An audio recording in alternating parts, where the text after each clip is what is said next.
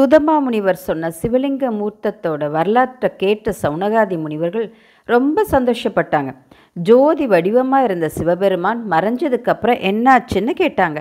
சிவபெருமானோட பெருமையும் அவர் இந்த உலகத்தை சிருஷ்டி செஞ்சதை பற்றியும் விளக்கமாக சொல்ல சொன்னாங்க. சூதமா முனிவரும் மகாபிரபுவான சிவபெருமான் மறைஞ்சதுக்கப்புறம் அன்ன வடிவில் இருந்த பிரம்மதேவரும் வராக வடிவில் இருந்த விஷ்ணுவும் செஞ்ச செயல்களை சொல்ல தொடங்கினார். அப்போ அந்த நைமிசாரண்யவாசிகள் அவர்கிட்ட பிரம்மாவும் விஷ்ணுவும் அன்ன வடிவத்தையும் வராக வடிவத்தையும் எடுத்ததுக்கான காரணத்தை கேட்டாங்க. அதுக்கு சுதமா முனிவர் அன்ன பறவைக்கு ஆகாயத்தில் ரொம்ப தூரம் பறக்கிற சக்தி இருக்குது பாலையும் தண்ணியையும் கலந்து வச்சாலும் அது தண்ணீரை பிரித்து பாலை மட்டும் குடிக்கிற அறிவாற்றல் இருக்குது அதனால் பிரம்மதேவர் ஞானத்தையும் அஞ்ஞானத்தையும் தனித்தனியாக உணர்றதுக்காக அன்னப்பறவை வடிவம் எடுத்தார். ஆனால் அவர் ஞானத்தால் விவேகத்தை அடையாமல் எலச்சு கலச்சு திரும்பினார். வராக வடிவமோ வராக கல்பங்கிற கால நிர்ணயத்துக்காக உருவானது. மகாவிஷ்ணு எந்த நாளில் வராக உருவத்தை எடுத்தாரோ அந்த நாளில் இருந்து தொடங்கின கல்ப காலத்தை வராக கல்பம்னு சொல்கிற வழக்கம் உண்டாச்சு. இப்படி பிரம்மாவும் விஷ்ணுவும் அன்ன உருவமும் வராக உருவமும் எடுத்ததில் எந்த ஆச்சரியமும் இல்லை. ஏன்னா அவங்க ரெண்டு பேரும் சிவன் சித்தப்படியே அந்த ரெண்டு வடிவத்தையும் எடுத்தாங்க. நம்ம கண்களால் நாம் பார்க்க முடியாததை அருவம்னு சொல்லுவோம். அப்படி உருவமில்லாத நிஷ்கல திருமேனியும் குணங்களை தன் கட்டுப்பாட்டில் வைத்திருக்கிறவருமான சிவபெருமான் எதை செய்கிறாரோ அப்படியே எல்லாரும் இருப்பாங்க. இங்கே நம்ம ஒன்றை கவனிக்கணும். உயிரினங்களான நாம் குணங்களால் கட்டுப்படுத்தப்படுறோம். ஆனால் இறைவனோ குணங்களை தன் கட்டுப்பாட்டில் வச்சுருக்கார். இறைவன் முக் குணங்களுக்கும் அப்பாற்பட்டவருங்கிற வார்த்தையை நாம் அடிக்கடி உபயோகிக்கிறோம். இந்த முக் குணங்களை பற்றி கிருஷ்ணர் கீதையில் அர்ஜுனருக்கு அழகாக விளக்கிறார். இயற்கை சத்வ ரஜோ தமோ குணங்களால் ஆனது. உயிரினங்கள் இந்த குணங்களால் கட்டுப்படுத்தப்படுது. சத்வகுணம் உடையவங்க எப்பவும் இன்பமாகவும் ஞானம் உள்ளவங்களாகவும் இருப்பாங்க. அவங்க செஞ்ச பாவ கர்மாவின் விளைவுகள்லேருந்து விடுவிக்கப்படுவாங்க. ரஜோகுணம் உடையவங்க உலகப்பற்றும் இங்கே அனுபவிக்க வேண்டிய பலன்களை எதிர்பார்க்கிறவங்களாகவும் இருப்பாங்க. தமோகுணத்தின் விளைவு தூக்கம் சோம்பல். படிப்படியாக சத்வகுணத்தில் இருக்கிறவங்க மேல்லோகத்துக்கும் ரஜோகுணத்தில் இருக்கிறவங்க இந்த பூமியிலையும் தமோகுணத்தில் இருக்கிறவங்க நரக நரகலோகங்களுக்கும் போகிறாங்க தெய்வ நிலைங்கிறது இந்த மூணு குணங்களுக்கும் அப்பாற்பட்டது. யார் முக்குணங்களுக்கும் அப்பாற்பட்டவர்னு சொல்வோம்னா இன்ப துன்பம் மண் பொன் புகழ்ச்சி இகழ்ச்சி மான அவமானம் நண்பன் எதிரி இது எல்லாத்தையும் சமமாக பார்க்குறவங்க ஒரு செயலை அதன் பலன்களுக்காக செய்யாமல் இருக்கிறவங்க. மூன்று குணங்களையும் கடந்தவங்க. அப்பேற்பட்டவங்க மட்டுமே பரபிரம்மத்தை அடைய முடியும். அவங்க பற்று இல்லாமல் கர்வம் இல்லாமல் இருப்பாங்க. எந்த இன்பமும் துன்பமும் அவங்கள நெருங்காது. அவங்க சிரிக்கவும் மாட்டாங்க அழவும் மாட்டாங்க. பூரண அமைதியில் இருப்பாங்க. அந்த ஆத்மா பரம்பொருளில் கலந்திருக்கும். ரஜோகுணத்தையும் தமோ குணத்தையும் சத்துவ குணத்தால் ஒடுக்கி அழித்து பின் ஞானத்தை அடைஞ்சு தான் ஞானிங்கிற கர்வத்தையும் ஒழிக்கணும். இரு குணங்களையும் அழிக்கிற சத்வகுணம் பின் தானும் அழியணும். தான் ஞானிங்கிற நினைப்பில் ஒருத்தர் இறந்தா அந்த புண்ணிய கர்மாக்காக இன்னொரு பிறவி எடுக்கணும். அப்போ பாவம் செய்ய வாய்ப்பு இருக்கும். அவன் பிறவி சக்கரம் சுழலும். எந்த குணத்தில் முடிவில் இருந்தாலும் சக்கர சுழலிலிருந்து தப்ப முடியாது.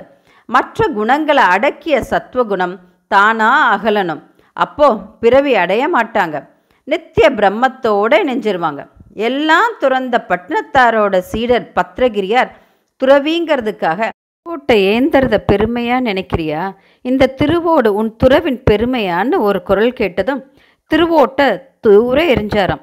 ஞானிங்கிற நினைப்பும் கர்வமேன்னு உணர்ந்தார். அதனால தான் இறைவனை முக்குணங்களுக்கும் அப்பாற்பட்டவர்னு அடிக்கடி சொல்கிறோம் நாமும் அந்த நிலையை அடைய முயலணும். சூதமா முனிவர் மேலும் தொடர்ந்து சொல்கிறார் விஷ்ணுவுக்கு நிறைய வரங்களை கொடுத்த சிவபெருமான். அவரை பார்த்து பரந்தாமா உன்னை பார்க்குறவங்க பார்த்த மாத்திரத்திலேயே உன் மோகத்துக்கு வயப்படுவாங்க. அப்படி உன் மேலே மோக வயப்படுறதாலேயே உன்னை மதிக்கவும் கும்பிடவும் செய்வாங்க. பிரம்மதேவர் படைக்கிற உலகத்தில் எப்போ துயரங்கள் உண்டாகுதோ அப்போ நீ அந்த துக்கத்தை நீக்கி உலகங்களை காக்கணும். நானோ ருத்ரமூர்த்தியா எல்லா உலகங்களையும் அழிக்கிற சம்ஹாரத் தொழிலை செய்வேன். இதில் சந்தேகம் வேண்டாம். நீ என்ன தியானிக்க தகுதியானவன்? நான் நிறைய வடிவங்கள் இருக்கிறதால உனக்கும் எனக்கும் சிறிதளவு வேறுபாடும் இருக்கிறதா நினைக்கக்கூடாது இப்படி சொன்ன சிவபெருமான் பிரம்மாவையும் மகாவிஷ்ணுவையும் தன்னோட ரெண்டு கைகளாலையும் பிடிச்சபடி உங்கள் ரெண்டு பேரையும் எனக்கு சமமாகவே உலகத்தில் இருக்கிறவங்க தியானிப்பாங்க. நீங்கள் ரெண்டு பேரும் எல்லா மக்களுக்கும் பிராண ரூபமாக இருப்பீங்கன்னார். பிரம்மதேவரை பார்த்து நாலாயிரம் சதுர்யுகங்கள் உனக்கு ஒரு நாளாகும். அந்த கணக்குப்படி நூறு வருஷம் உன்னுடைய ஆயுள். மூன்று குணங்களுடைய பிராணிகளை படைக்கிற தொழிலை செய்துவான்னார் அப்போ விஷ்ணுமூர்த்தி ரொம்ப சந்தோஷப்பட்டு கருணை கடலாவும் உலகுக்கெல்லாம் நாதனாவும் இருக்கிற சிவபெருமானை வணங்கி உங்கள் கட்டளையை ஏற்று செய்ய சுத்தமாக இருக்கிறேன். இருந்தாலும் ஒரு விண்ணப்பம். அதையும் நீங்கள் கேட்டு அருளணும். எப்பவும் என்னால் தியானிக்கத்தக்கவராக இருக்கீங்க. உங்களை துதிக்கிறதுலேருந்து என் மனசு ஷன காலமும் பிரியாமல் இருக்கணும். என் கிட்ட பக்தியா இருக்கிற ஒருத்தர் உங்களை நிந்திச்சா அவன் என்னைக்கும் நரகத்திலேயே இருப்பான். இது நிச்சயம். உங்க பக்தரை என் பக்தரா நினைச்சு சந்தோஷப்படுவேன். உங்களால என்னோட பெருமை வளர்ந்து ஓங்கி இருக்குன்னார். சிவபெருமானும் ரொம்ப சந்தோஷப்பட்டு அங்கிருந்து மறைஞ்சார். அதுக்கப்புறம் உலகங்களுக்கெல்லாம் பிதாமகனான பிரம்மதேவர் சிவபெருமான் கட்டளப்படி அவரை தியானித்து விஷ்ணுவையும் வணங்கி அவர்கிட்ட இருந்த ஞானத்தையும் அடைஞ்சு படைப்பு தொழிலை செய்ய ஆசைப்பட்டார். உடனே மகாவிஷ்ணுவும் மறைஞ்சிட்டார். ஆரம்பத்தில் எந்த நீர் பறை படைக்கப்பட்டதோ அந்த நீரை கும்பிட்டு பிரம்மதேவர் அதில் தன்னுடைய வீரியத்தை செலுத்தினார். உடனே அந்த நீரில் இருபத்தி நான்கு தத்துவங்களோடு கூடிய அண்டம் உண்டாச்சு. சூதமா முனிவர் சௌனகாதி முனிவர்களை பார்த்து சொல்கிறார் நிறைய அடிப்படை ஆதாரங்களால் ஆனதுனால அது பிரகாசமாக இருந்தது. ஆனால் ஜடமாக இருந்துச்சு. அதனால் பிரம்மதேவர் விஷ்ணுவை தியானிச்சு பன்னெண்டு வருஷம் கடுமையாக தவம் செஞ்சார். அதனால் சந்தோஷப்பட்ட மகாவிஷ்ணு அவர் முன்னாடி தோன்றி என்ன வரம் வேணும்னு கேட்டார். மகாவிஷ்ணு கொடுக்கக்கூடியதை தடுக்க எதுவும் இல்லை தடையும் இல்லை. பிரம்மதேவர் ஸ்ரீஹரி கிட்ட தன்னை சிவபெருமான் விஷ்ணுவுக்கு கொடுத்துட்டதால விஷ்ணு தனக்கு காட்சி அளித்தது வாஸ்தவம்தான்னார் சிவபெருமான் தன்னை படைக்க சொல்லி கட்டளையிட்டபடி தான் படைச்சும் அந்த படைப்பு ஜடமா போனதை சொன்னார். அதனால பெருமாள் பிராண ரூபமா அதுக்கு பிராணன் கொடுக்கணும்னு வேண்டி கேட்டார்.